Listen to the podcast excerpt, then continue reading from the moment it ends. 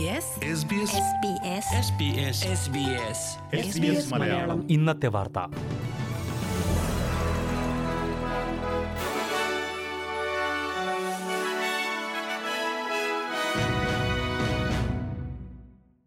നമസ്കാരം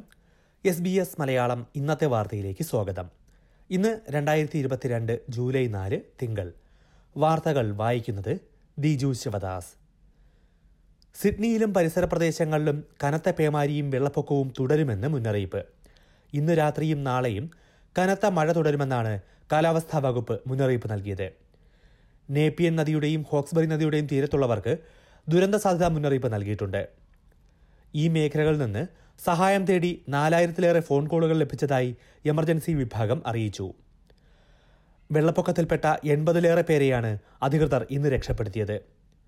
Windsor വൈസ്മാൻസ് ferry മേഖലകളിൽ ഇന്ന് രാത്രിയോടെ വെള്ളപ്പൊക്കമുണ്ടാകുമെന്ന് എമർജൻസി വിഭാഗം കമ്മീഷണർ കാർലൻ യോർക്ക് പറഞ്ഞു കഴിഞ്ഞ പതിനെട്ട് മാസത്തിനിടയിലെ സിഡ്നിയിലെ നാലാമത്തെ വെള്ളപ്പൊക്കമാണ് ഇത് ഇതിൽ ഏറ്റവും രൂക്ഷമായ സാഹചര്യം ഇപ്പോഴാണെന്ന് ഫെഡറൽ എമർജൻസി മാനേജ്മെന്റ് മന്ത്രി മറേ വാട്സ് ചൂണ്ടിക്കാട്ടി വെള്ളപ്പൊക്ക ബാധിത പ്രദേശങ്ങളിൽ ഫെഡറൽ സർക്കാർ സഹായം ഉറപ്പാക്കുമെന്ന് പ്രധാനമന്ത്രി ആന്റണി ആൽബനീസി പറഞ്ഞു ഓസ്ട്രേലിയയിലെ ബാങ്കിംഗ് പലിശ നിരക്ക് നാളെ വീണ്ടും വർദ്ധിപ്പിക്കുമെന്ന് റിപ്പോർട്ട് പലിശ നിരക്ക് തീരുമാനിക്കാനായി റിസർവ് ബാങ്ക് യോഗം നാളെ വീണ്ടും ചേരുന്നുണ്ട് പലിശ വീണ്ടും അര ശതമാനം വർദ്ധിപ്പിക്കുമെന്നാണ് റിപ്പോർട്ടുകൾ കഴിഞ്ഞ മാസം അര ശതമാനം വർദ്ധിപ്പിച്ച് പലിശ നിരക്ക് പൂജ്യം ദശാംശം എട്ട് അഞ്ച് ശതമാനത്തിലേക്ക് എത്തിച്ചിരുന്നു ഇതിൽ നിന്ന് ഒന്ന് ദശാംശം മൂന്ന് അഞ്ച് ശതമാനമാക്കി നിരക്ക് ഉയർത്തിയേക്കുമെന്നാണ് റിപ്പോർട്ടുകൾ നിരക്ക് ഇത്രയും ഉയരാൻ സാധ്യതയുണ്ടെന്ന് പ്രമുഖ ബാങ്കുകളിലൊന്നായ എ എൻ ഇസഡ് ചൂണ്ടിക്കാട്ടി നാണയപ്പെരുപ്പ് നിരക്ക് ഉയർന്നു തുടരുന്ന സാഹചര്യത്തിലാണ് പലിശ നിരക്കുകൾ വീണ്ടും ഉയർത്തുന്നത് റഷ്യൻ അധിനിവേശം തുടരുന്ന യുക്രൈന് നൂറ് മില്യൺ ഡോളറിന്റെ അധിക സഹായം നൽകുമെന്ന് ഓസ്ട്രേലിയ പ്രഖ്യാപിച്ചു യുക്രൈൻ തലസ്ഥാനമായ കീവിലേക്ക് നടത്തിയ അപ്രതീക്ഷിത സന്ദർശനത്തിലാണ് പ്രധാനമന്ത്രി ആന്റണി അൽബനീസി ഈ സഹായം പ്രഖ്യാപിച്ചത് യുക്രൈൻ പ്രസിഡന്റുമായി അദ്ദേഹം കീവിൽ രണ്ട് മണിക്കൂറോളം കൂടിക്കാഴ്ച നടത്തി നേരത്തെ നൽകിയ സൈനിക സഹായത്തിന് പുറമെ ഇരുപത് കവചിത വാഹനങ്ങളും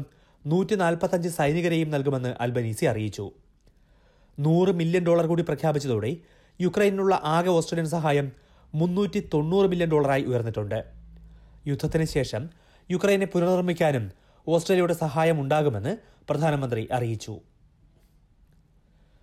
മെൽബണിലെ വെസ്റ്റിഗേറ്റ് ബ്രിഡ്ജിൽ ഇനി മുതൽ ഓസ്ട്രേലിയൻ ആദിമവർഗ പതാകയും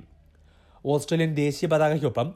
ആദിമവർഗ പതാകയും സ്ഥിരമാക്കാൻ വിക്ടോറിയൻ സർക്കാർ തീരുമാനിച്ചു വിക്ടോറിയൻ സംസ്ഥാന പതാകയ്ക്ക് പകരമായിട്ടാകും ആദിമവർഗ പതാക ഉയർത്തുന്നത് അടുത്ത ഞായറാഴ്ച മുതലാകും ഇത്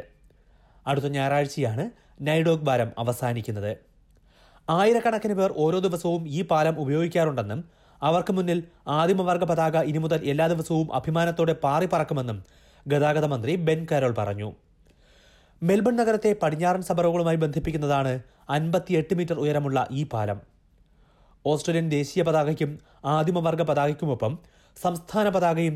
ടോറസ് സ്ട്രേറ്റ് ഐലൻഡ് പതാകയും സ്ഥിരമായി ഉയർത്താനും സർക്കാർ മാർഗങ്ങൾ നോക്കുന്നുണ്ട്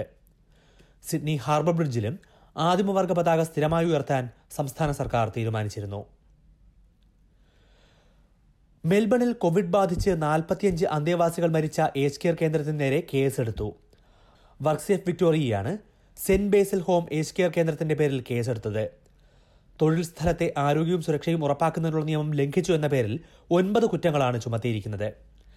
രണ്ടായിരത്തി ഇരുപത് ജൂലൈയിൽ ജീവനക്കാരിൽ ഒരാൾക്ക് കോവിഡ് ബാധിച്ചതായി അറിയിച്ചിട്ടും മതിയായ മുൻകരുതലെടുക്കാൻ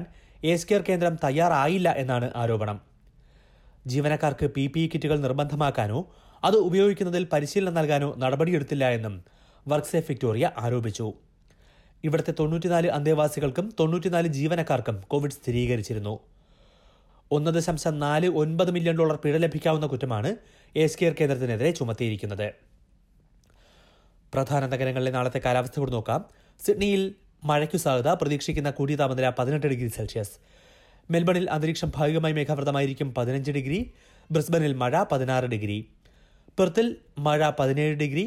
അഡലേഡിൽ തെളിഞ്ഞ കാലാവസ്ഥ പതിനഞ്ച് ഡിഗ്രി ഹോബാട്ടിൽ അന്തരീക്ഷം ഭാഗികമായി മേഘാവൃതം പതിനഞ്ച് ഡിഗ്രി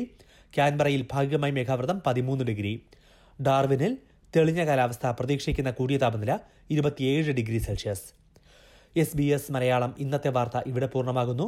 ഇനി അടുത്ത വാർത്താ ബുള്ളറ്റിൻ നാളെ വൈകിട്ട് ആറു മണിക്ക് കേൾക്കാം ഇന്നത്തെ വാർത്ത വായിച്ചത് ദിജു ശിവദാസ്